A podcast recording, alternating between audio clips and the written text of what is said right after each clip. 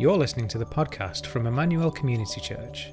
For more information, go to emmanuelcc.co.uk. Today's reading is from James chapter 3.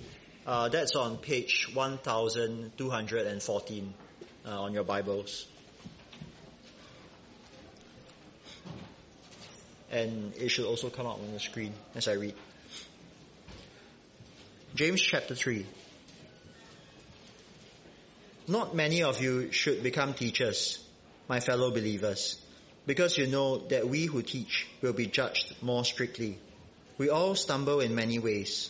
Anyone who is never at fault in what they say is perfect, able to keep their whole body in check. When we put bits into the mouths of horses to make them obey us, we can turn the whole animal. Or take ships as an example. Although they are so large and are driven by strong winds, they are steered by a very small rudder wherever the pilot wants to go. Likewise, the tongue is a small part of the body, but it makes great boasts. Consider what a great forest is set on fire by a small spark. The tongue also is a fire, a world of evil among the parts of the body. It corrupts the whole body sets the whole course of one's life on fire and is itself set on fire by hell. All kinds of animals, birds, reptiles, and sea creatures are being tamed and have been tamed by mankind. But no human being can tame the tongue. It is a restless evil, full of deadly poison. With the tongue we praise our Lord and Father, and with it we curse human beings who have been made in God's likeness. Out of the same mouth comes praise and cursing. My brothers and sisters, this should not be. Can both fresh water and salt water flow from the same spring? My brothers and sisters, can a fig tree bear olives or a grapevine bear figs? Neither can a salt spring produce fresh water. Who is wise and understanding among you? Let them show it by their good life, by deeds done in the humility that comes from wisdom. But if you harbor bitter envy and selfish ambition in your hearts, do not boast about it or deny the truth. Such wisdom does not come down from heaven, but is earthly, unspiritual, demonic. For where you have envy and selfish ambition, there you find disorder and every evil practice. But the wisdom that comes from heaven is first of all pure, then peace loving, considerate, submissive, full of mercy and good fruit impartial and sincere. Peacemakers who sow in peace reap a harvest of righteousness.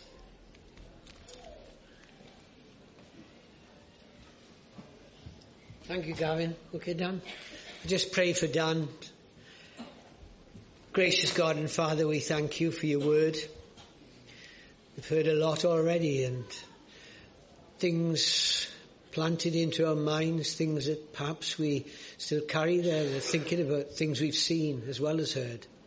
But we come now to focus down onto your word. And it's here for our benefit, for our blessing. For us to know, as Dan reminded us earlier, what the gift of salvation is, real life.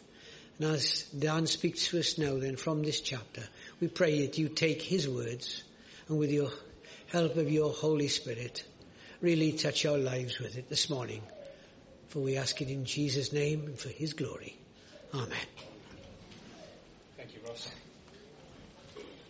Well, I almost don't feel qualified to get up after that reading. Uh, it itself is a powerful, powerful testimony, and I feel like I'm doing an injustice to the Word of God uh, because it's so practical, isn't it? The Book of James. I'm not, I'm not sure if you've been going through the book of James and this is where we've landed, but um, I don't know if you're, if you're like me, but I love practical Christianity. Uh, theology is great, but to hear the Word of God being so, so practical, which is the book of James through and through, uh, is what we love to hear. And so, as we think about what James has to say in this passage of scripture, uh, and throughout the whole book of James, in fact, he's actually targeting, isn't he, the sins that these, these issues that are going on in the Christian church. um, that very often we don't like to address or we don't even think about too often. We don't, we basically categorize sin, don't we? We put, uh, you know, murder, adultery, um, all these kind of big sins, you know, high up, and then and then the lesser sins, the, the, the sins that maybe not even so much sins. That's not me, is it? Doing anything here? Okay, all right. Um, we don't like to address those because basically uh, they they feel they feel like they hurt. It hurts to do that that kind of inner uh, searching of as the searchlight of Scripture uh, shines into our hearts. And as he read that passage, uh, I wonder what was jumping out at you. Uh, I know for me, it's very easy to sit in church, isn't it? To say the right things and to sing the right things, uh, and then to leave church and to be saying completely different things with our mouths. One way of speaking in church and another way of speaking at home, at work, out of the church context. So we want to be fruitful, growing Christians. We want to be people responding to the Word of God. So we need to look at this passage of Scripture uh, and, and allow the Holy Spirit to do some heart surgery on each one of us. Because we're all guilty. There's not one of us here who is not guilty of misusing our tongues in some way. Think about this last week. What has come out? And please don't put your hands up. uh, but think about what has come out of your mouth. And I'm thinking about what's come out of my mouth. And how does it resonate with what James chapter 3 is saying to you today? If you're like me, then you've probably been impatient at some point. If you're like me, you have probably said something uh, that was undermining. You have probably complained of some circumstance this week. We're all guilty, aren't we? And the Bible has to say a lot about the use of our tongues. Why? Because it's, our, our tongue is a well-oiled sinning machine, isn't it? it? it? slips out so easily, what we say.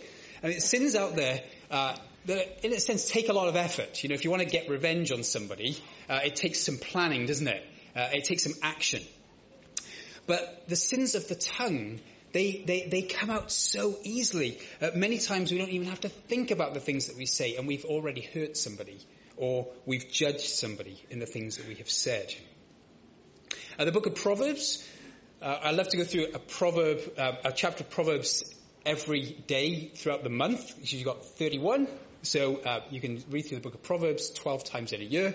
Great, uh, a great, great um, thing to do. I would, I would heartily recommend that. Book of Proverbs has about 60 warnings of the use of the tongue, and I've just pulled three random ones out here.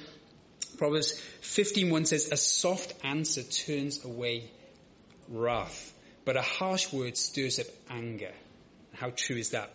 Uh, 17.9 says, Whoever covers an offense seeks love, but he who separate, uh, who repeats a matter separates close friends. Uh, and then the third one is Proverbs 18:21. The tongue can bring death or life. Those who love to talk will reap the consequences. Don't know if you love to talk here or not, but if you are a talker, um, then you have to be extra careful, I think. Uh, reading a book by a guy called Jerry Bridges. He's, he's written a book called Respectable Sins. Anyone here read that? Yeah? It's a challenging book. Uh, because he, he breaks a, followers of Christ um, who to kind of more heinous sins, you know, the ones I mentioned, adultery, violence, whatever, um, but have a very flippant attitude to the way we use our tongues.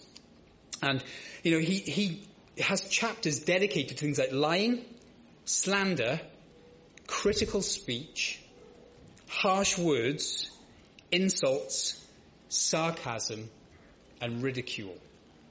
Okay? And he doesn't even mention things like inappropriate language, gossip, coarse joking, and complaining. A lot of different categories of uh, the misuse of our tongues. Uh, but we, we, might not like to admit it, but we have that hierarchical approach to sin, don't we? Uh, and the sins of the tongue we kind of put as lesser, the lesser of the evils in our lives. And unfortunately, it's become so normalized that that we, we, we say these things to each other uh, and to our spouses and to our children even almost without thinking. And so we really need the help of the Holy Spirit today uh, to do some heart surgery to weed out that particular blight in our lives and come to repentance and start to change the way we speak. So James chapter 3 really needs no unpacking. It's very, very obvious. Uh, we're going to touch on a few points. Firstly, Bible teachers uh, are going to be judged more strictly is point number one. So if you are a Bible teacher or you have responsibility in, in teaching in some form, teaching God's word, if you're the, the person at home teaching your kids, then you and myself will be judged more strictly. Why? Because uh, it goes with the job, the, with the territory, doesn't it? If you're a policeman and you violate God's, uh, you violate the law, then you'll be judged more strictly. Uh, if you're a president and uh, and you violate the Constitution, you will be judged more harshly. It goes with the territory, doesn't it? The more responsibility you have, the more it will be used against you when you disobey that position. It's, it's a huge responsibility and uh, one that any Bible teacher should not take lightly. Not trying to dissuade you if you are thinking about, you know, maybe um, becoming a Bible teacher, but think about the, the graveness of it. Firstly, preaching God's word accurately, uh, to, especially today in our society where um, we, we're trying to be conform more and more to how, how the world around us think. It's very easy, isn't it, to get off tangent and not preach God's word accurately, but to preach what people want to hear, right? That's not the job of a Bible teacher. They are to preach God's word accurately uh, and to nurture and to correct and rebuke if, if necessary. Uh, and also uh, to model what they're teaching. Okay, it's very easy, isn't it, to, to teach one thing and to live another way. To be a hypocrite, but to model what, what we are teaching, absolutely uh, essential. And of course, as a Bible teacher, it's easy to get a following, especially if you're a very good Bible teacher and uh, you, you, know you have a lot of a lot of um, followers, as it were, on Instagram, uh, social media, uh, to have this celebrity kind of status, and that can easily go to your head and become very proud. Um, so, what is the reason for teaching God's word? Is it to make a name for yourself? Remembering that all the work of teaching will go through the fire. If you look at um, 1 Corinthians 3 verses 10 to 15, that whole passage, the Apostle Paul there is talking about teaching God's word accurately and that it will be tried by fire on a coming day. Those who, who uh, build on the foundation of Christ, using uh, the gospel message as their foundation, teaching accurately and well, it will survive the fire. Okay? But those who elevate themselves, who use God's word um, as a means for, for wealth and power, uh, it will go up in flames. Alright, so, so that's point one, that Bible teachers will be judged more strictly. Point two is that spiritual maturity is defined in part by the way you speak. So think about this. Okay, what in your mind uh, defines a mature Christian? Okay? Is it how much they know of God's Word? Uh, or is it how much they walk with Jesus and live out the gospel? Uh, we, we have a, a, bit of a skewed idea, don't we, of what maturity looks like. And uh, so as you as you think about um, the maturity scale, often we'll think of those people who don't know very much, or maybe they don't have the same amount of gifting. Um, maybe they're not so eloquent in in the way they uh, can share God's word, or maybe they're not so evangelistic, so maybe they're not so um, mature in their. But actually, the book of James reminds us that maturity uh, can be shown by the way we speak. Okay, I want to ask you this: What's your response to these three things? To stress. Okay, think of a stressful situation. Maybe you were in this last week. Anger when you got angry, or when you were last in pain? Okay, what was your response? Verbally. And then put yourself on the, the spiritual maturity scale. Where are you at? When things go wrong with your plans, what is your response? What's your verbal response? Uh, when somebody cuts in front of you in your car, uh, what's your response? What's your verbal response to that? What about when your kid spills coffee on your new laptop. What's your, what's your response to that? Well, the tongue is a fire. Uh, James pointed out very, very clearly to us, and uh, And we all know, I don't need to spell it out to you, what damage fire does. We actually live um, South Wales area, and we do live near some moorland, and every year the kids set the moors on fire, and uh, it always gets a little bit, a bit scary looking out the window, seeing the, the fires getting close. But I was looking at some uh, statistics of fires, and one of the, the world's biggest fires happened in 2020. Should I just keep going? Okay. I, I, not, I'm not doing anything. Okay. All right. Okay. That's good to know. not going to just creep up on me and like a ninja and do something to me. All right. Um, th- there was a huge wildfire in Australia back in 2020, and listen to this: it burned 42 million acres. That's twice the size of Scotland. That's how much land was burned, and it killed it killed roughly 3 billion animals, including 61,000 koalas. That's really sad, isn't it? But isn't that what happens in our churches statistically and on the mission field? Like, as a missionary living overseas, I've seen firsthand what the, the sins of the tongue do to a missionary team and how it can fracture and destroy unity. Uh, we, my wife and I have helped other missionary teams going through issues uh, where interpersonal relationships have driven a wedge between. Uh, sorry, I'm getting really distracted here. Uh, yeah. Um, dri- driven a wedge between the, the, the, belief, the, the, the, missionaries in the team, and sadly, a statistic even from the mission field says that uh, the highest rated factors in the decision for missionaries to t- return to their passport country were these reasons lack of missionary care, lack of integrity on the team, team conflict, and confusion over the role of on the team. Uh, interpersonal conflict is a major reason why teams break up and missionaries return to their passport countries. They're preventable reasons. And I'm not even going to get into church statistics, how many church splits there are uh, in a single year. But we, can, we see the devastation that the tongue causes, don't we?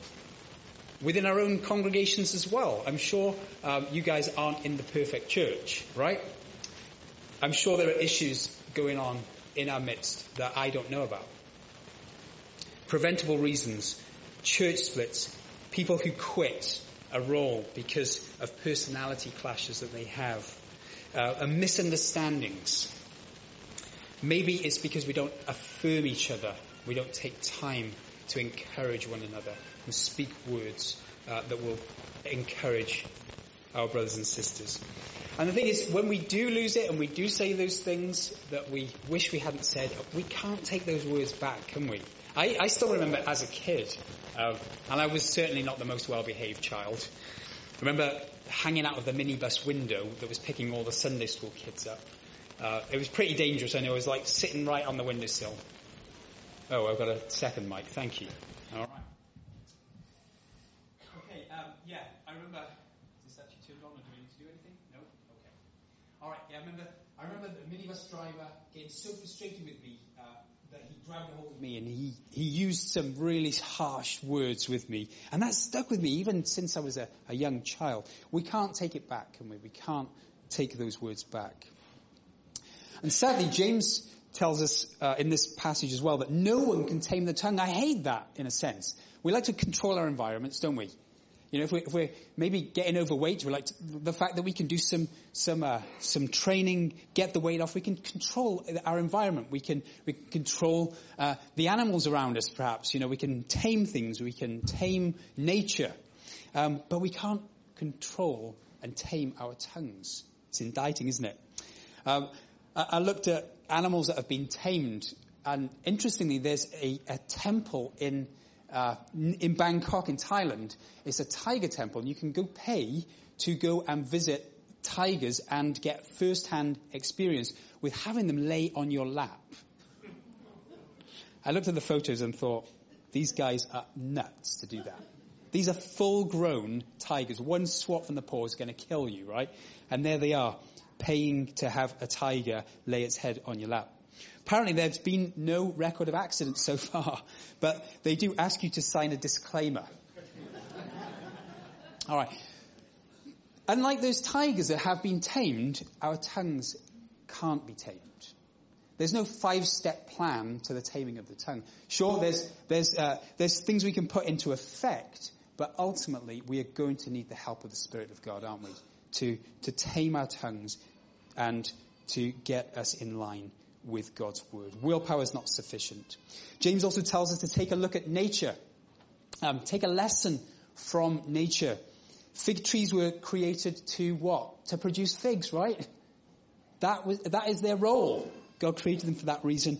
Our mouths were created to glorify God. This is what the apostle Paul says in Romans 6 verse 13. He says, do not let any part of your body become an instrument of evil to serve sin. Instead, give yourselves completely to God. For you were dead, but now you have new life. So use your whole body as an instrument to do what is right for the glory of God. What a challenge that is, isn't it? And that word instrument can also be translated weapon. Because we can use our bodies as weapons, can't we? We can use our tongue as a weapon, but we can also use them as a weapon of righteousness. So let's identify those sins of our own tongue. Let's diagnose what the problem is today with each one of us, because all of us are going to have issues. Is what Jesus had to say in Luke 6 verse 45 about our tongues. He says, a good person produces good things from the treasury of a good heart. And an evil person produces evil things from the treasury of an evil heart. What you say flows from what is in your heart. It's not just a tongue issue, it's a heart issue. That's where it stems from. So what's inside will come out. When you're stressed, when you're angry, when you're in pain, it will come out. It's easy to justify the sins of our tongue as well, isn't it? Oh, I was tired. Oh, I've had a hard day. And we justify it. But we need to pray today for conviction and then repent and yield to the Holy Spirit to help us in this area that we all struggle with. And let's let Ephesians 4 verse 29 be our guiding principle. This is what Paul wrote. Let everything, and I've, and I've capitalized everything, you say be good and helpful so that your words will be an encouragement to those who hear them. If that was the guiding principle of everyone in this room today, imagine how much our church would be flourishing. Our relationships would be blossoming, wouldn't they? Wouldn't we all feel affirmed, like we're all loved, we're all wanted, we're all accepted? We all have a role. Well, that is our role today. Is to let everything we say be good and helpful. Everything. Sometimes we're going to need that moment to pray before we say something.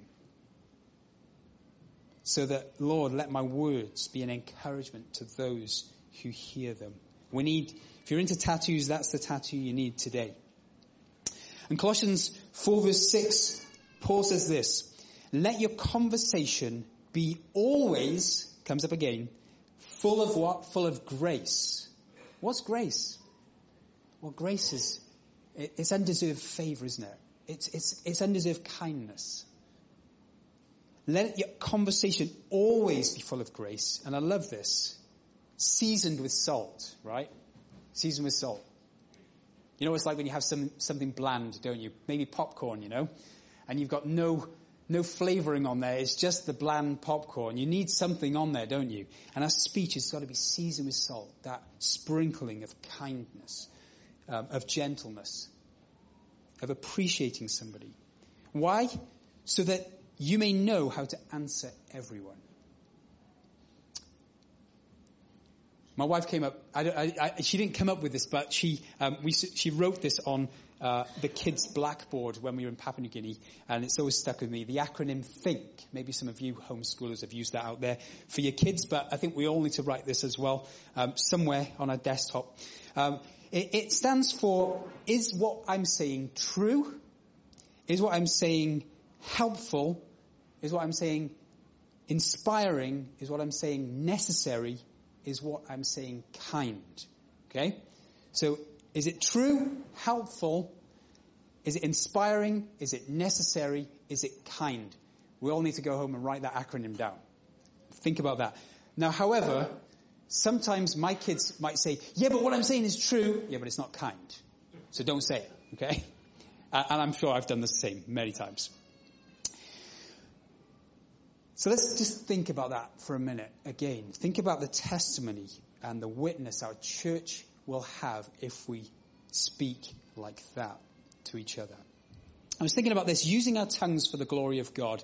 Um, as James points out in this passage of scripture, we use our tongues to glorify God and praise Him, uh, and, and then with our same tongue, we curse people who are made in the image of God. That's a powerful challenge, isn't it? I was thinking about this as well. Think of the blessing it is that we can actually praise our Lord and Father. Think about that. I don't know if you uh, enjoy coming to church or if you get up on Sunday morning and you think, oh, it's church again. I'm not going to ask for hands up again. Don't worry about that. But sometimes we can, we can come to church with a bad attitude. I've done it. Critical spirit. Don't enjoy the worship. The, the preacher was terrible. Uh, the Sunday school they didn't do a whole lot of good either.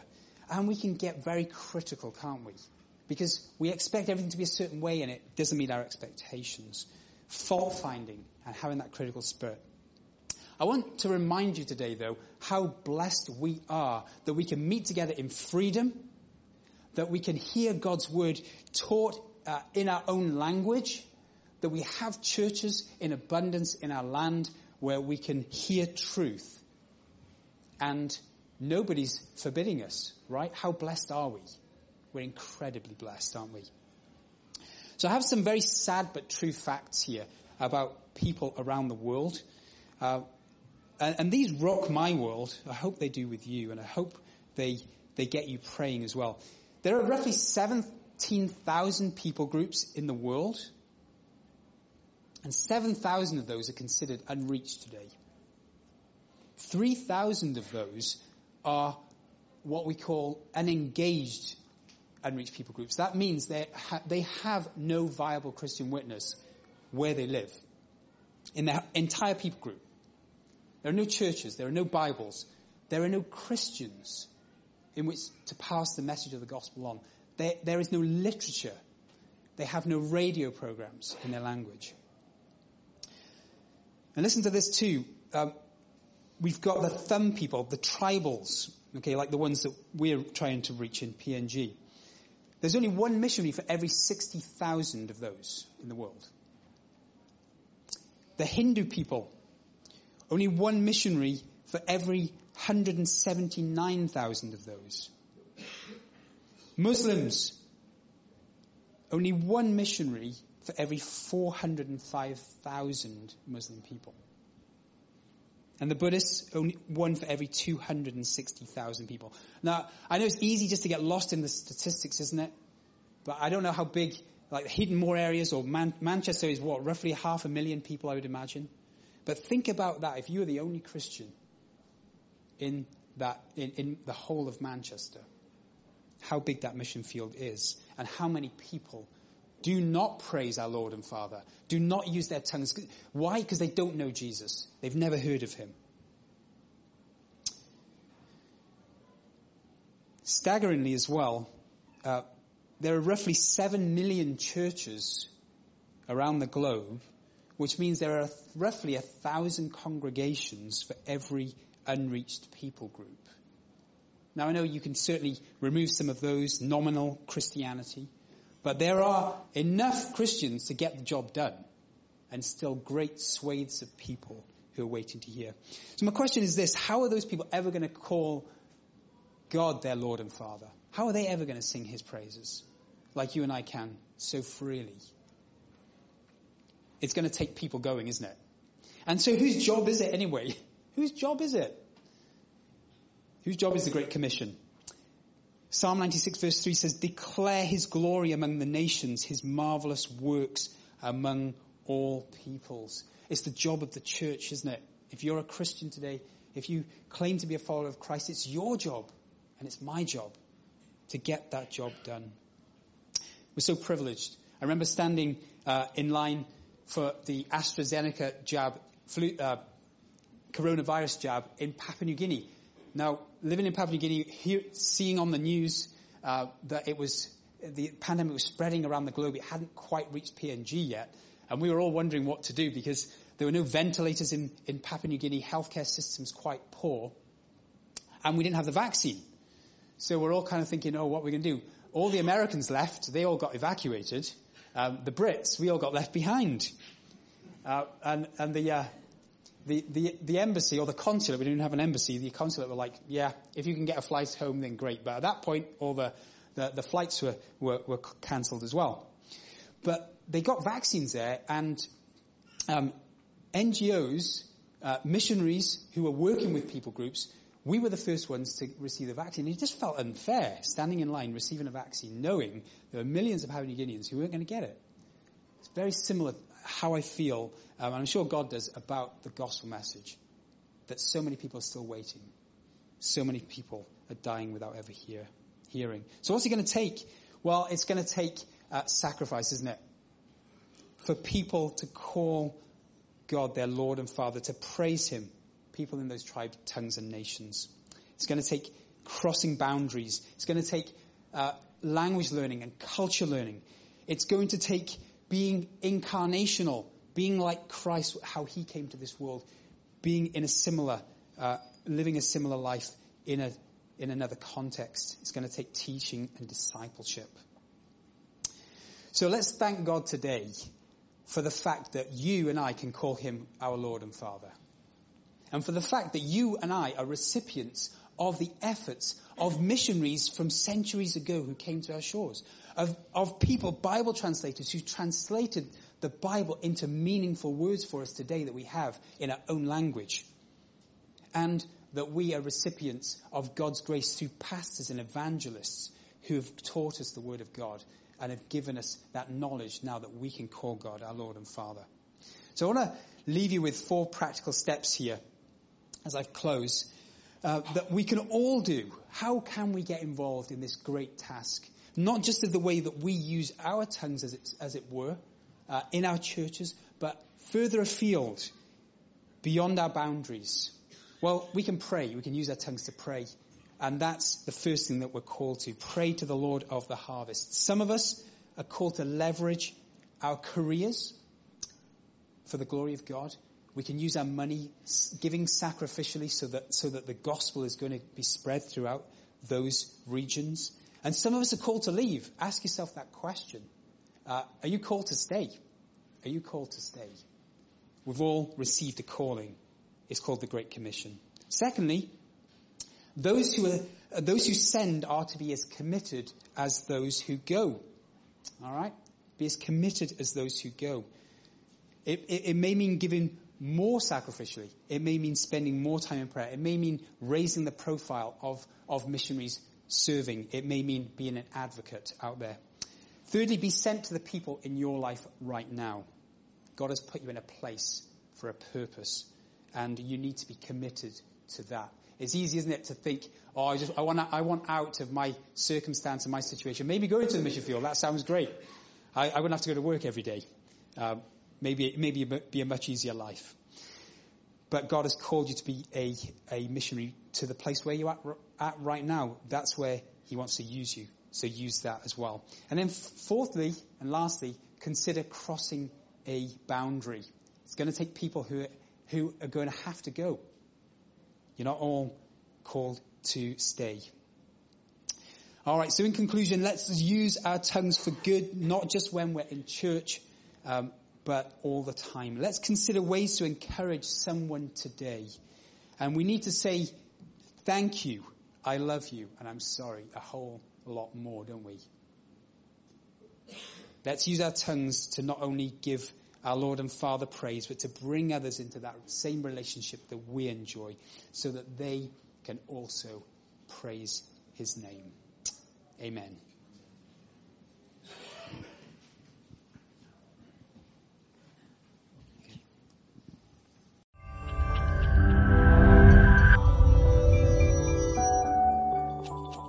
You have been listening to the podcast from Emmanuel Community Church. To find out more about us, go to emmanuelcc.co.uk.